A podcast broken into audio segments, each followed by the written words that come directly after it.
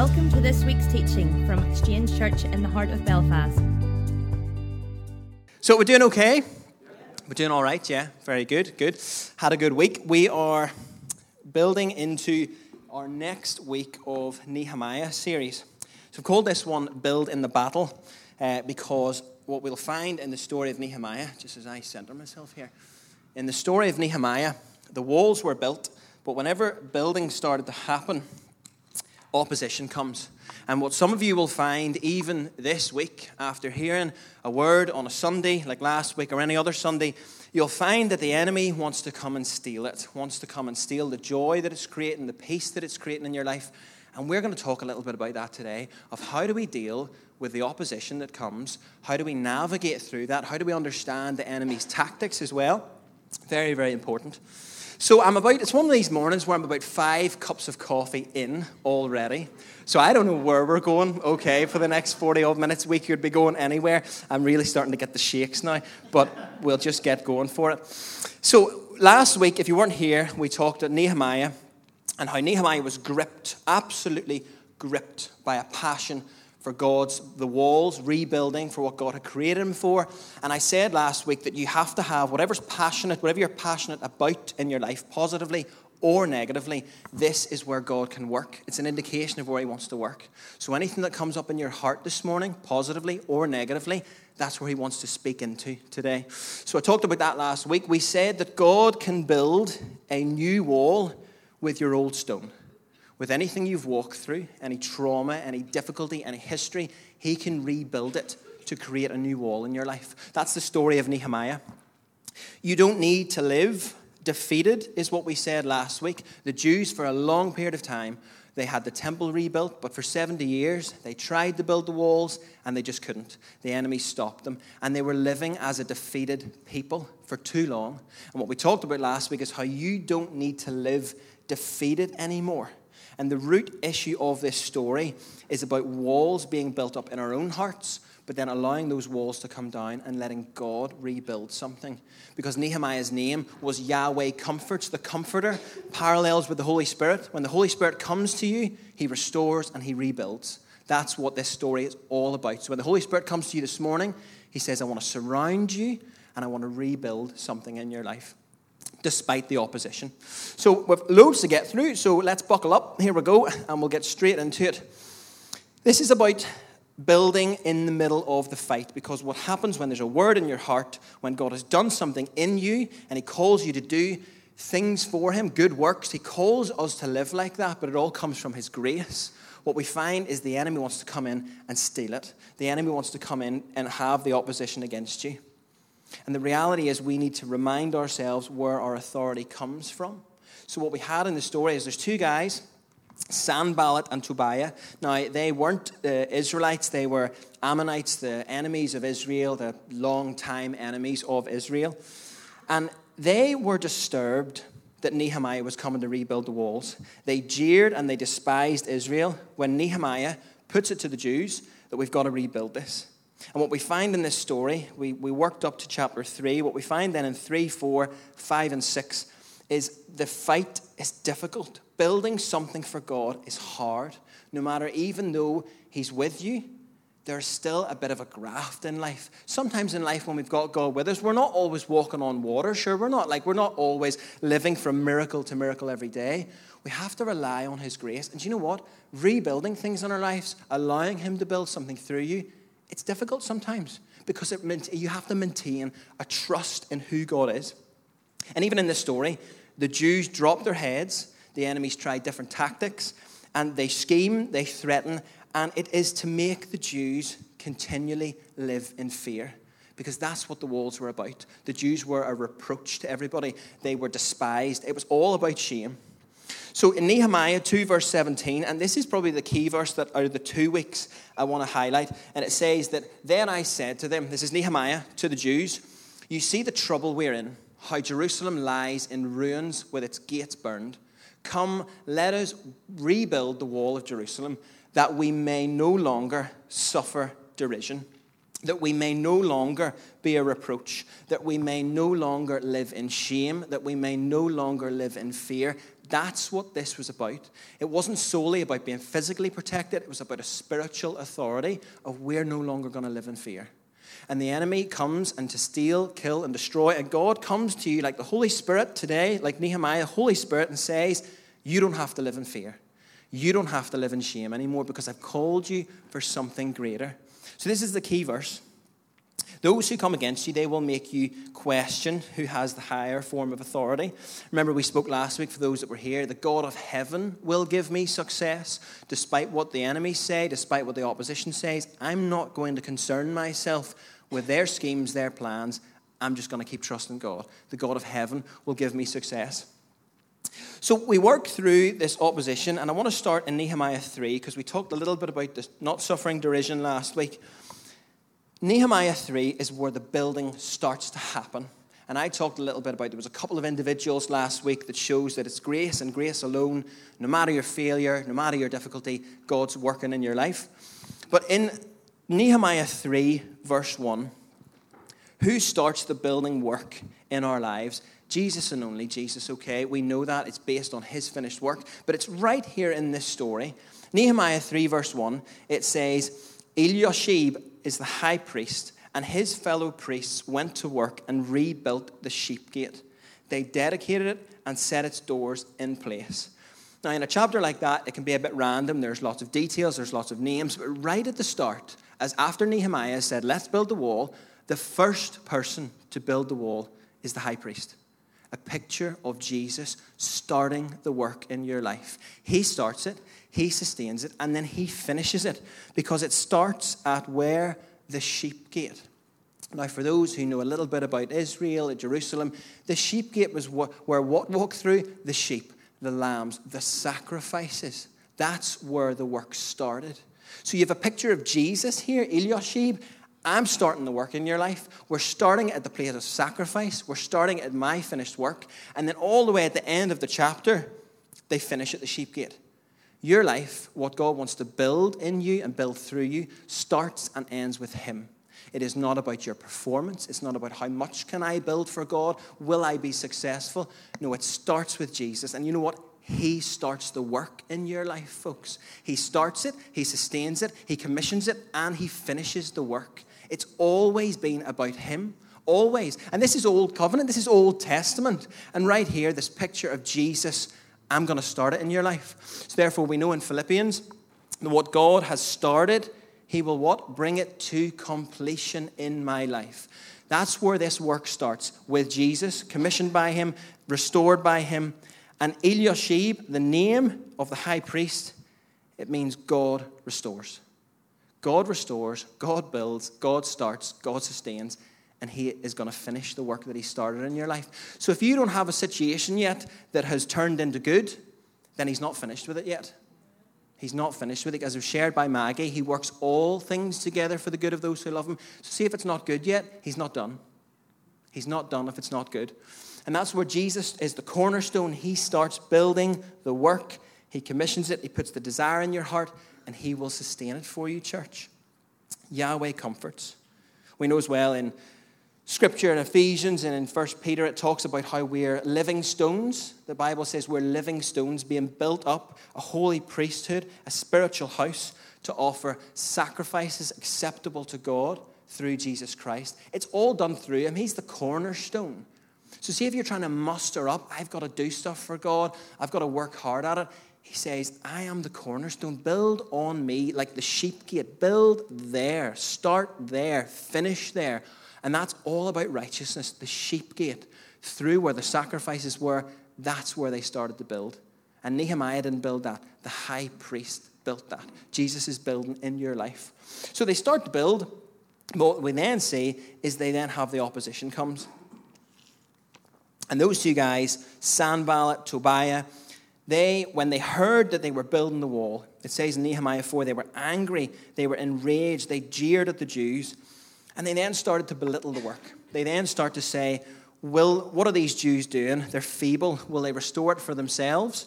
Will they finish in one day? Will they revive these stones out of the rubbish, out of the rubble?" They even say that if a fox goes up on the wall, it'll just break. It's going to be useless. And they start all of a sudden to discourage the Jews to discourage Nehemiah the second that the work starts. Not when they're halfway through, as soon as they start. Anybody ever have God do anything in your life and the next moment it's almost robbed from you? The enemy's trying to steal your joy, steal your peace. Anybody at all? Or am I just talking to myself? It happens, right? Anytime you start something for God, even though he's commissioned it, the enemy wants to steal your joy and your peace. He wants to stop you working. And I don't mean law against grace. He's done it all, church. I mean the overflow of our heart, our mouth speaks, we believe, we expect, we see God. The enemy wants to stop you doing that. And they start to belittle the, the Jews. They start to belittle what they're doing. But what it says here is they start, Nehemiah prays, and he says in chapter four, "Hear, O God, we're being despised." And he just says, turn back their insults onto them. And then this verse that we just had up there, if we can put that back up, it's verse six. He prays to God, and he just goes, yeah, so we built the wall. We just started building. I prayed to God, I committed it, and we just started to build. We did not concern ourselves with what God was doing with our enemies. We just started to build. I've prayed, I've committed it to God. He can deal with them. I'm just getting building. And all the wall was joined together to half its height because the people had a mind to work. God answers the prayer. God answers your prayer.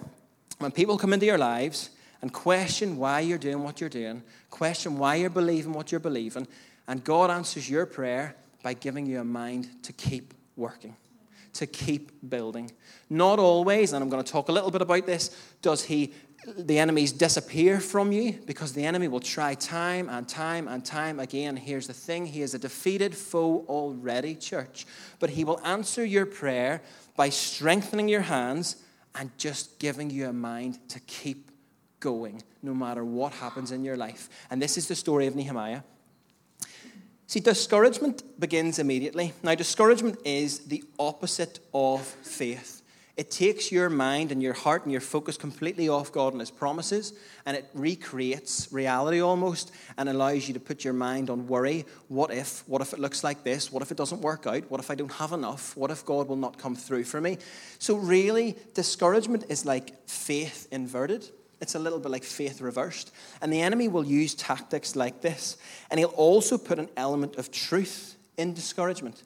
Now, Sanballat and Tobiah weren't wrong when they said, will the Jews build this in a day? I mean, they're quite feeble. The reality is the Jews were feeble. The reality is the Jews couldn't do it in a day.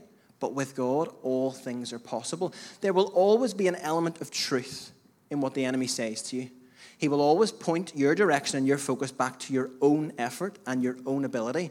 And you know what? Not to offend you, he's kind of quite right. We don't have the resources, we don't have the strength to fight against what the enemy is doing in our lives, but we have the resources and the strength to keep building what God's put in front of us. And God will deal with your enemies. God will deal with those who deal in fear. Amen? That's how it works.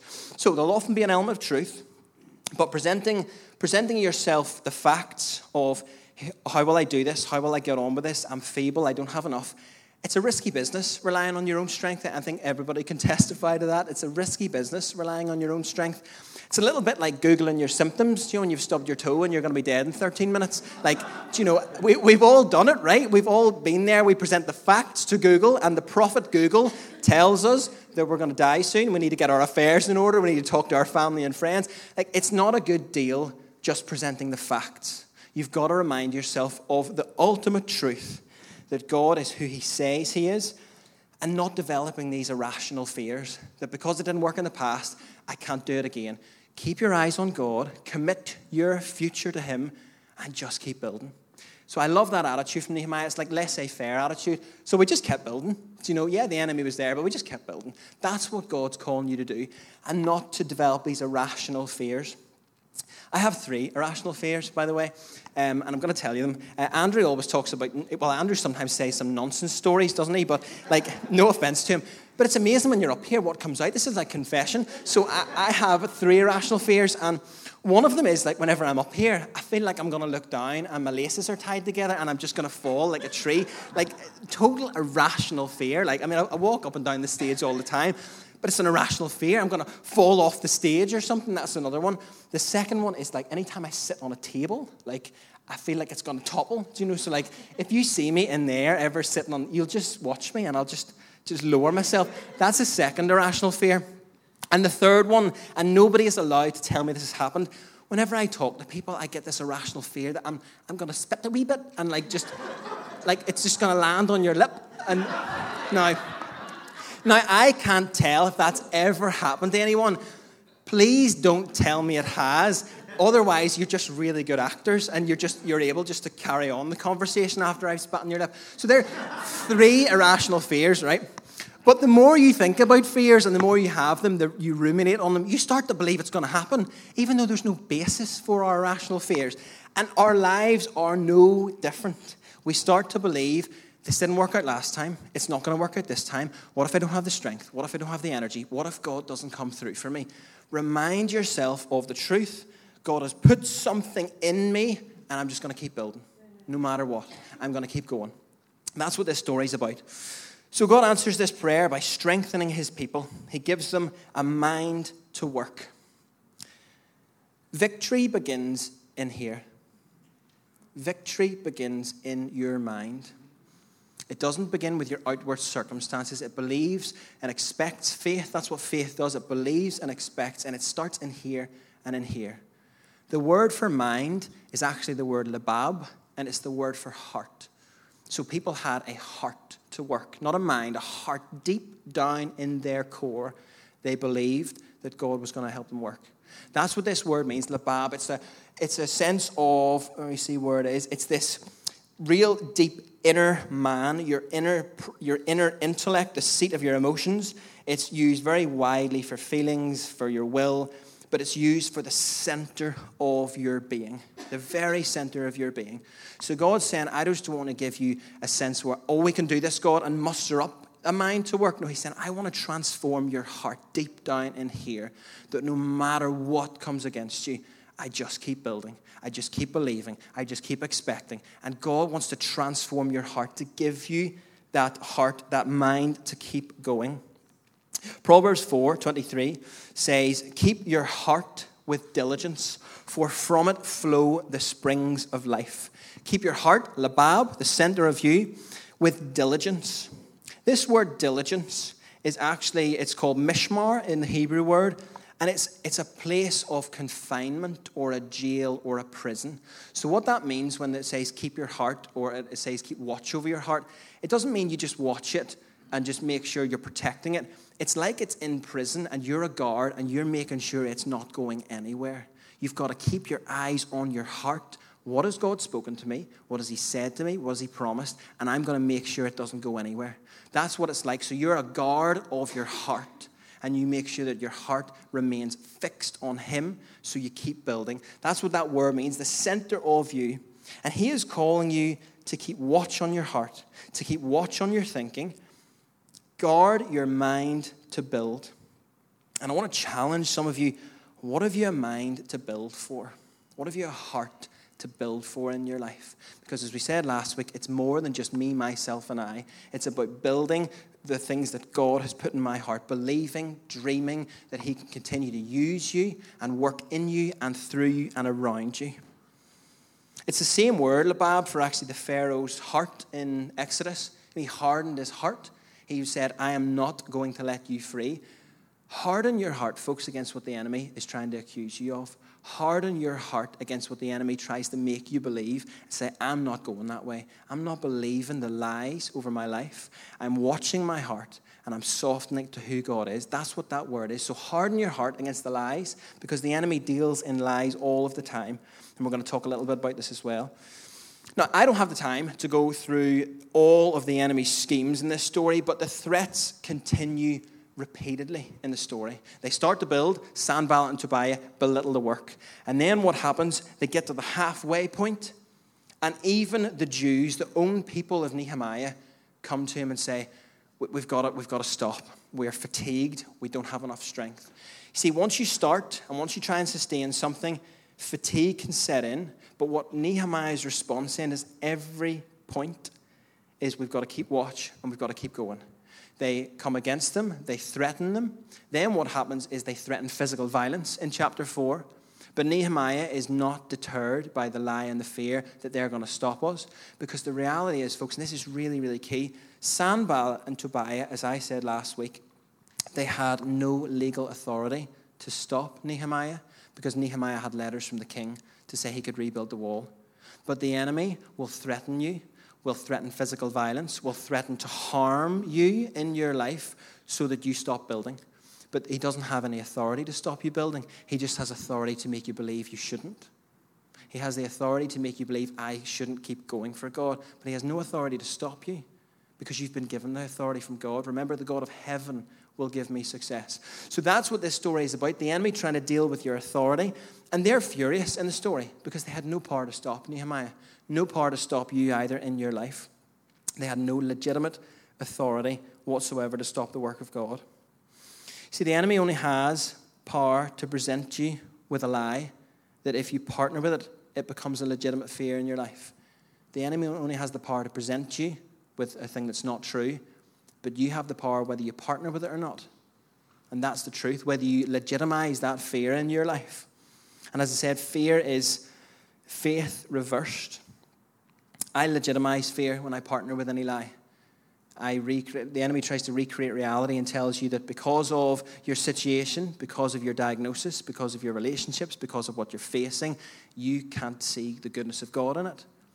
But you get to choose whether you believe that lie or not, because the enemy's not going to stop presenting you with lies. He's a father of lies. He has been from day one, but he will continue to present these things to you. But you have the choice of how you respond to that. Viktor Frankl is a survivor of Nazi concentration camp, and he has a book, uh, it's Man's Search for Meaning. He's a, he's a psych- psychiatrist. And in his book, because he was in the Nazi concentration camp, he talks about there's between stimulus and response, there is a space. So between the thing that comes against you, the thought, the situation, and your response, there's a space in between the two of those things. And he says that the space is our power to choose our response to what we've just experienced. And in our response lies our growth and our freedom. You have the ability in any and every given situation between it happening and you responding to make a choice. To make a choice that you're going to respond in faith over fear. That's your choice. And God gives you that choice to say, I'm building anyway. Keep building with me, and what's your choice? No matter what happens to you, no matter what you experience, that is the choice that you have to make. Opposition is not a one-time deal in your life. The important thing to note, as I said already, the ambush, the threat of physical harm, it never actually comes in the story of Nehemiah. They never actually attack them because they have no authority.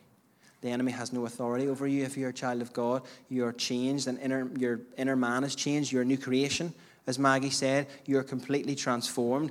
Therefore, God will protect you when you are building. God will protect protect you when you're working for him, when you're praising him, when you're praying, when you're expecting, when you're believing. God will do the protecting. You just got to keep building. You just got to keep believing. So this is what comes, and we'll work through a couple of things that the enemy does as well. This is in chapter four. Then what we have in chapter six is it was reported to Sanballat and Tobiah that the wall had eventually been rebuilt. It eventually had happened. They had worked, and they believed, and they trusted, despite the threat of the enemy, despite the lies, despite the belittling, despite the discouragement. And it says that they say to Nehemiah, come and let us meet together in one of the villages in the plain of Ono. But they, this is what Nehemiah says, but they intended to do me harm.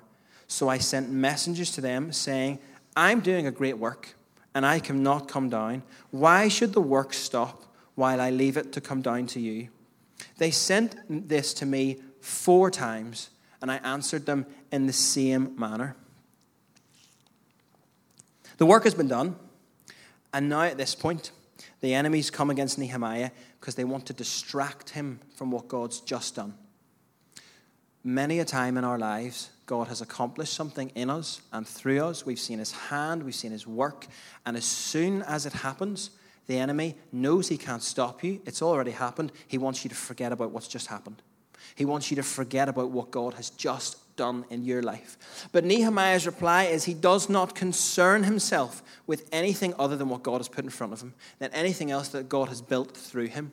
There's a reason that the Israelites used to stack up stones so that when they walked through that location, they remembered what God did there.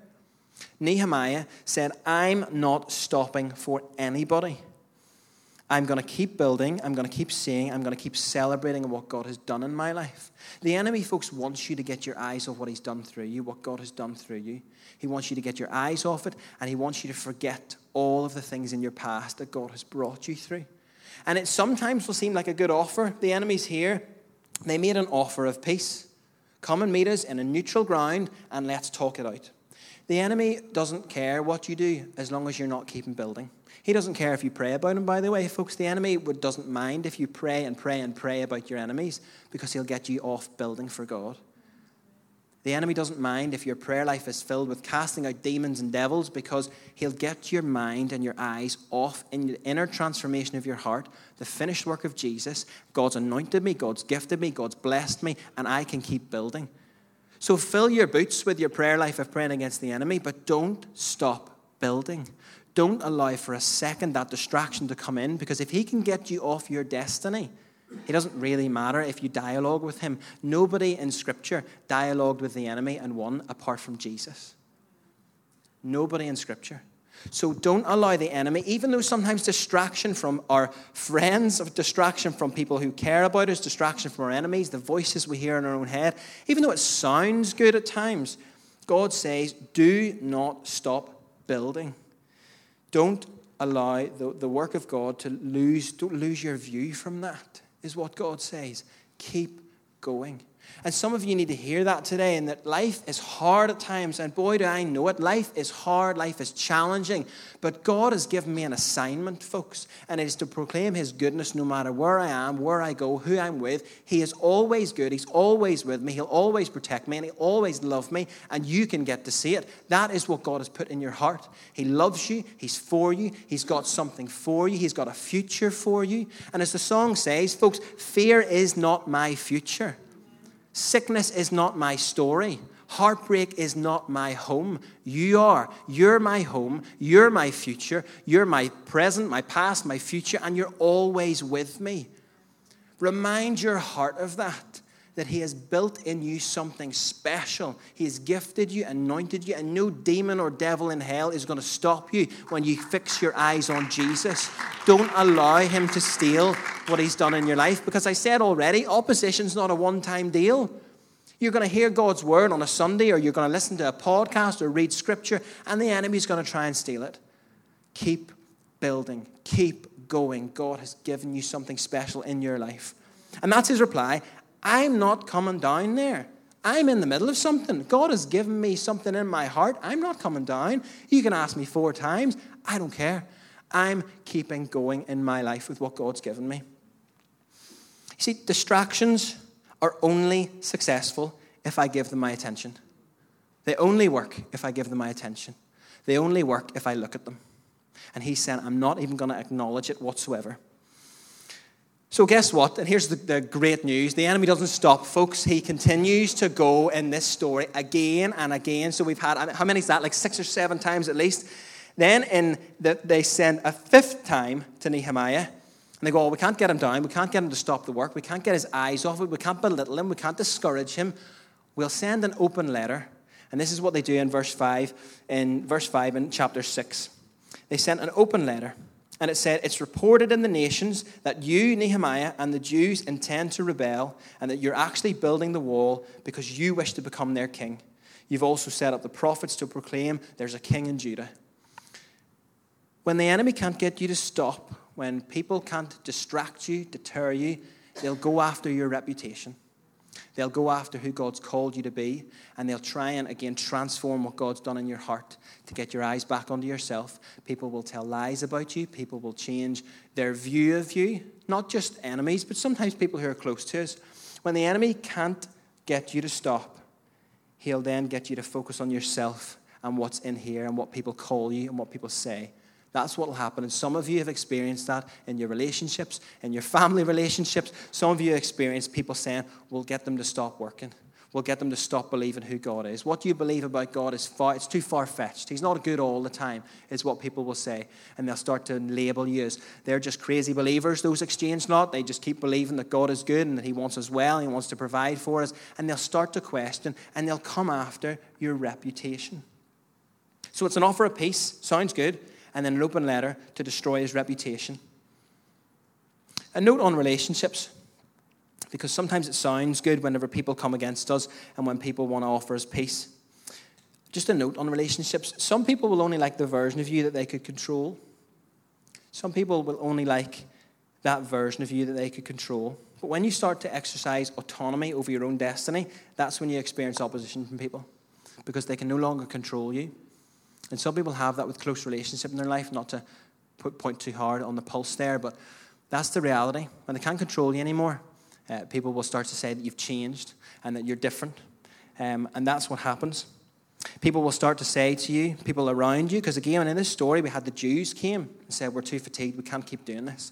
People will question you, and they'll actually tell you that, you, that you've changed because you keep believing who God is and you keep having these be- beliefs about God that he's good all the time, but they're not seeing it, and they'll try and undermine it, and they'll tell you that you've changed. So not on those relationships, they'll say that it's difficult for, for you to be loved. No, you're just you're just harder to control when you're walking in the destiny that God's given you. You're just harder to label and harder to manipulate.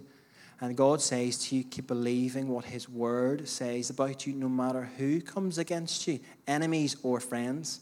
You keep believing what he's spoken over your life, because people who don't understand what God's put in your life, they'll question it because they don't understand it, because they don't have the revelation of what God's given you. You've got to continue just to believe what he said over you. Some of you have loved and really loved uh, in relationships, and at times we get hurt by others because of our willingness to act in line with the character that God's given us.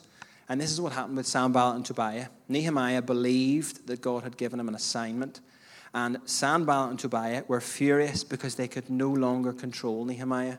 They could no longer control the Jews, because the Jews decided, we are not living in fear anymore.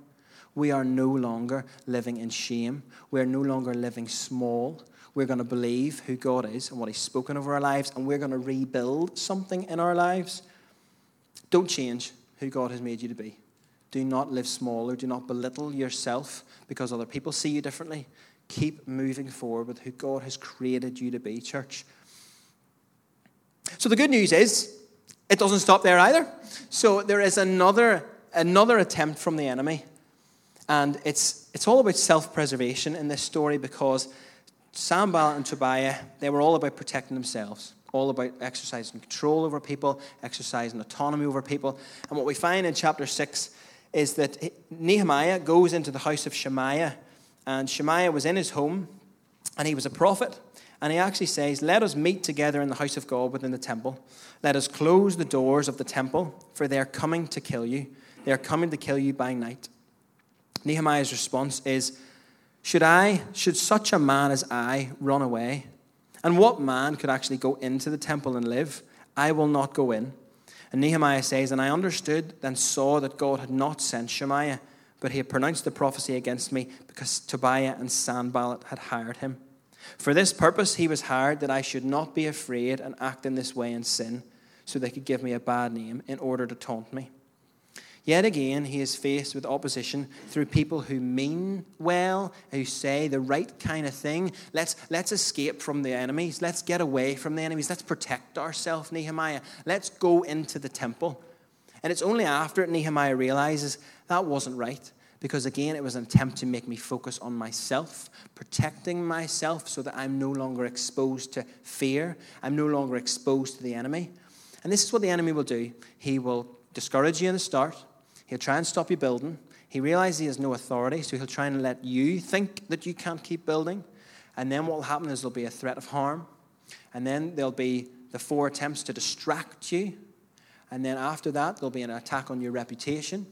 And then after that, they'll send someone who looks good, who looks right, and they'll encourage you to keep protecting you and yourself. And they'll encourage you to keep just living for you. Just protect yourself. Go into the temple and forget about the enemies. And again, Nehemiah says, should a man such as I, whose God has given me an incredible assignment, should I really stop? And he realizes that actually that Shemaiah wasn't sent from God at all. So the tactics are always the same, to get you to stop, to get you to stop showing up, to get you to stop showing up week after week. And I don't just mean on a Sunday. Like, it's about everywhere you find yourself, whether your families, whether your workplace, whether your friends. Keep showing up and declaring who God is, folks. Keep showing up no matter what. That's what God has put in your heart. And it's not about standing on a stage proclaiming who God is. It's about continuing to believe. It's about continuing to open Scripture and say, God, I don't understand how this is going to work out, but this is what your word says. So God says to you, keep believing, keep moving forward, keep building no matter the distractions. And the tactics are always the same. See, to be manipulated by anybody, the enemy, the voices that we have in our heads, the fear that's around us, the enemy will try and exert power and control over you. But to be manipulated, it actually requires me to participate in it. The enemy will attempt it, but it actually requires me to believe the lie. It requires me to partner with it. Manipulation is only successful as long as I agree to be influenced by it. It's only successful when I agree, yeah, okay, that, that sounds good. I'm going to believe that. I'm going to protect myself. I'm not going to believe for anything anymore in my life because I was let down in the past. How is it going to work out? I don't have the resource. And the enemy, again, wants you to put your eyes on yourself. And as we know, because I'm sure we can all admit, we, we are afraid of things in life at times. When something makes you afraid, it does occupy your mind and your heart. It occupies space in there that otherwise needs to be for faith and believing who God is. Fear will seek to occupy valuable space in your life and keeps you from the promises that God has spoken over you. When we are discouraged, when we live in fear, we are tempted to operate in that and live, live smaller. But what you need to do is we need to expose ourselves more often to these atmospheres where we believe in faith. I said this last week, that faith is not out of operation just because your circumstances aren't positive. Faith continues to work, continues to believe. You can continue to believe for the impossible in your life, even though you're in the circumstance that doesn't match up. Because faith, it doesn't require positive circumstances to work. It just requires a belief and a trust in God that he can work and he will work through you. So we need to expose ourselves to those environments. And some of you, the enemy has come in and has told you a lie that you can't believe anymore. You can't believe anymore for your health. You can't believe anymore for your provision. You can't believe that that relationship is going to get any better. There's no way you can build in that. There's no way you can see God build something in your life. Expose yourself again to believing, to opening up your heart, and allowing him, Labab, transform that heart and believe that he can do it again. As I said, if it's not good yet, then God isn't done with it. If it's not good, he's not done. And some of you need to know that, because God works all things together for the good of those who love him. Expose yourself more often to those environments where you might become under attack, where you might experience opposition. Because like I said last week, if you're being opposed, if your belief in your own head's being opposed, you're in the right place, because the enemy doesn't want you to believe that. The enemy doesn't want you to keep building in your life. So expose yourself to those environments. Recently, over the last year or two, I have been doing, like all the cool kids do now, is a cold water therapy, cold water exposure. Some of you will know this because I've talked about it and talked about it and talked about it. I got myself a wheelie bin, okay, to sit in. It was it was like it was clean, like it was like it was a clean wheelie bin, and I bought myself a wheelie bin, filled it up with water, cold water, and I started to dabble in this cold water exposure stuff because it's good for your health, good for your immunity system, all that sort of stuff. I know it's a bit weird, but I started to do it, and there's something amazing when you expose yourself to extreme environments, okay? You build up a tolerance to cold water, and I did a challenge last year. I was doing it every single day, like a madman, in my garden, like looking, and the neighbors could see me and stuff. All I would say is, like, it makes bin collection day really interesting when the bin men show up and you're just in your wheelie bin, like, so... It's quite amazing. You know, they can just see you through your fence like he's a loser. So what happens when you expose yourself to a cold environment, anybody who's done this will know, your mind will start to tell you, I can't do this. I need to get out. This is too hard. I, there's no way I can sit in this any longer than ten seconds.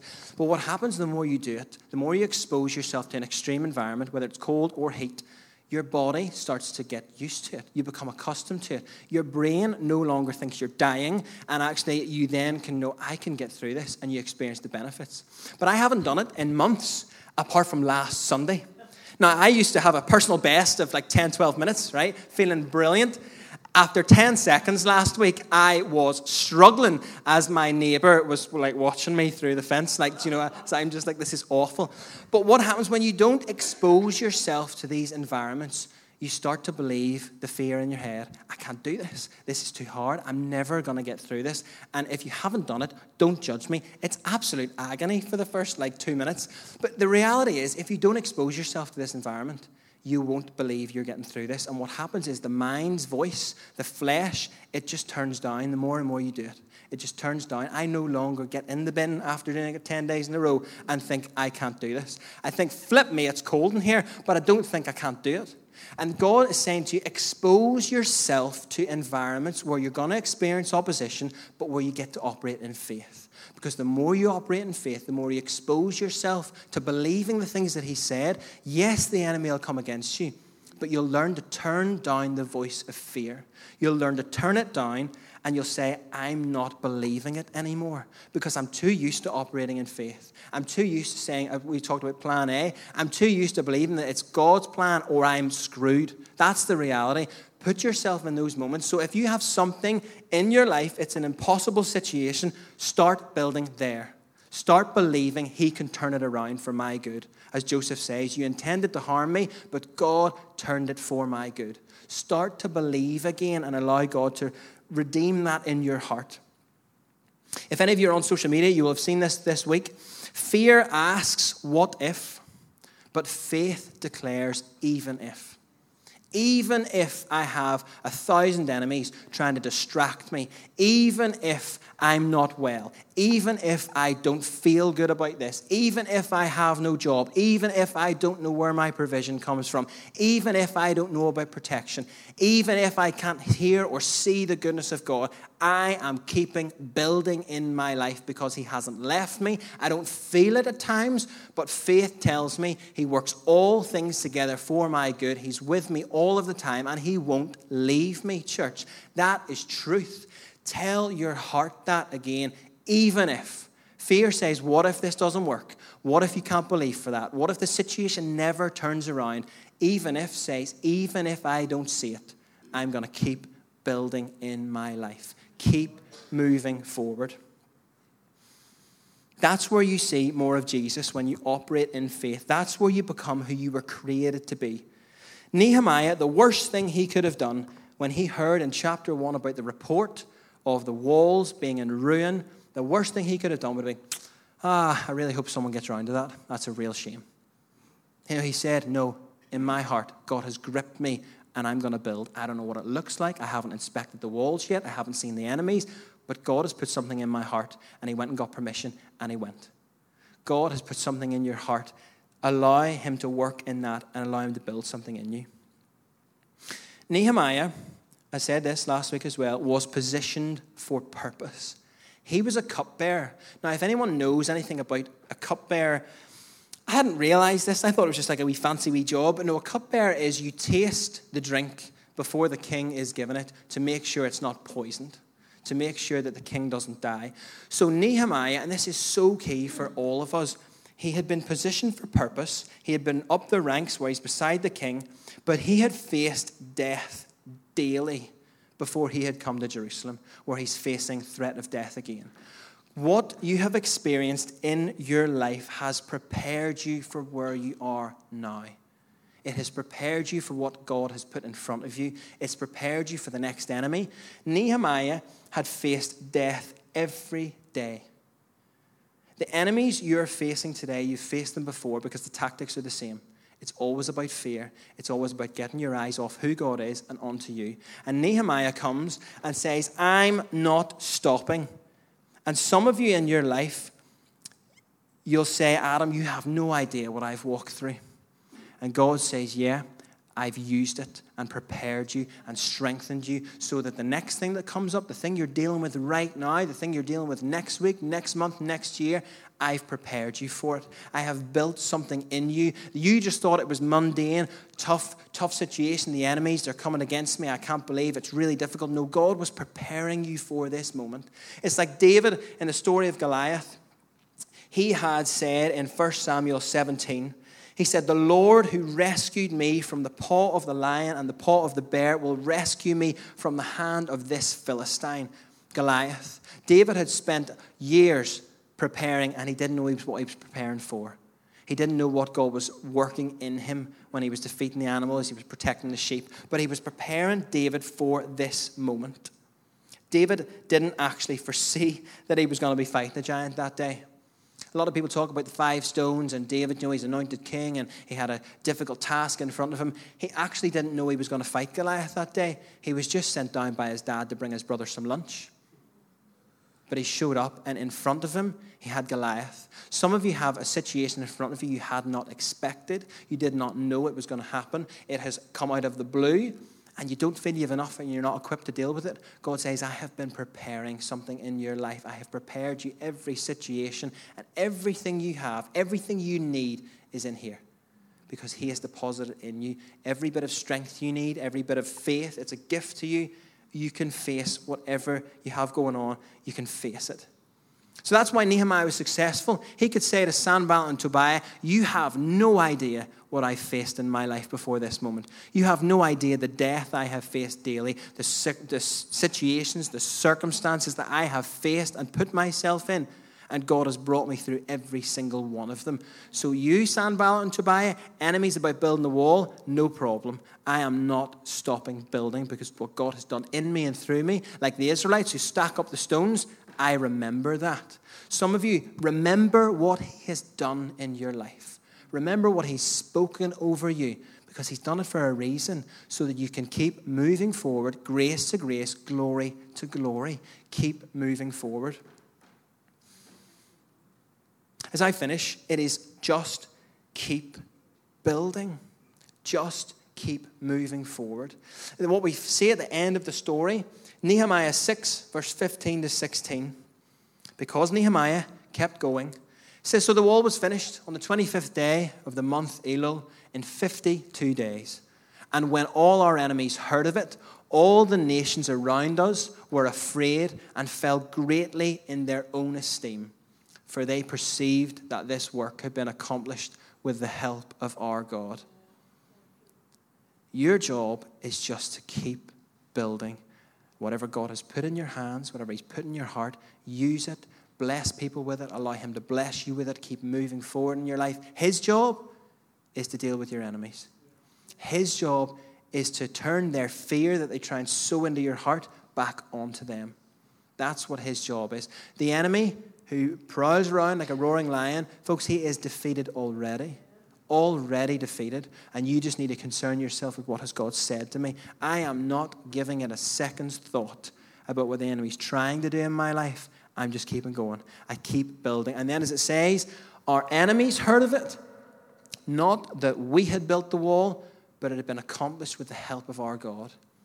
As I said last week, what couldn't be done in a lifetime, the temple walls had not been built, they had not been, the temple had been built, but the walls had not been rebuilt for seventy years after the temple, one hundred fifty years in total since exile. What couldn't be done in a lifetime can be done in a season with the Holy Spirit. When Nehemiah comes, the Comforter, Parakletos is the word, the Holy Spirit, when he comes to you, he restores, he rebuilds. Keep your eyes on what he's asked you to do. Keep your eyes on what's gripped your heart. See the stuff that gripped your heart in early days, church, about who you are and what God's put in you. Keep dreaming and believing. You're not finished yet. God's built a wall in your life already. Let's build another. Let's rebuild. Let's keep building, keep moving forward, and God will deal with your enemies. I want to pray for you. Um, if we could just stand, that would be great. I want to pray for you.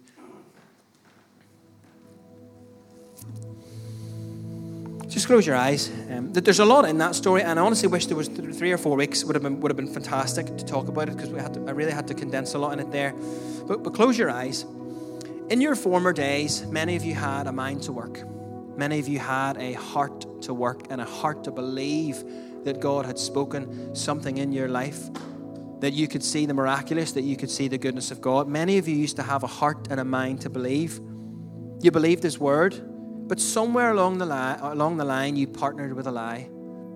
Somewhere along the line, you partnered with what the enemy tried to say to you, which was that it's never going to work out. This is never going to be turned around for your good. You're never going to see breakthrough in this area. And some of you have partnered with that lie. But the truth of it is, and let this wash over your heart, Jesus started the work in you. Jesus commissioned the work in you. The high priest, Eliashib, started the work, and the work started at the sheep gate, and it ended at the sheep gate. The work starts with the sacrifice of Jesus in your life. That's where it comes from, and as the Philippians one verse six says, he who started it will bring it to completion. And that means that if you still have breath in your body, God is not finished with you yet. Those spiritual gifts that you have that haven't been exercised in a while, God has still given them to you. God has still given you a gift of faith to believe that no matter what, no matter what my circumstances are, nothing is impossible with God. Some of you have believed the lies, and it's time to replace it with the truth.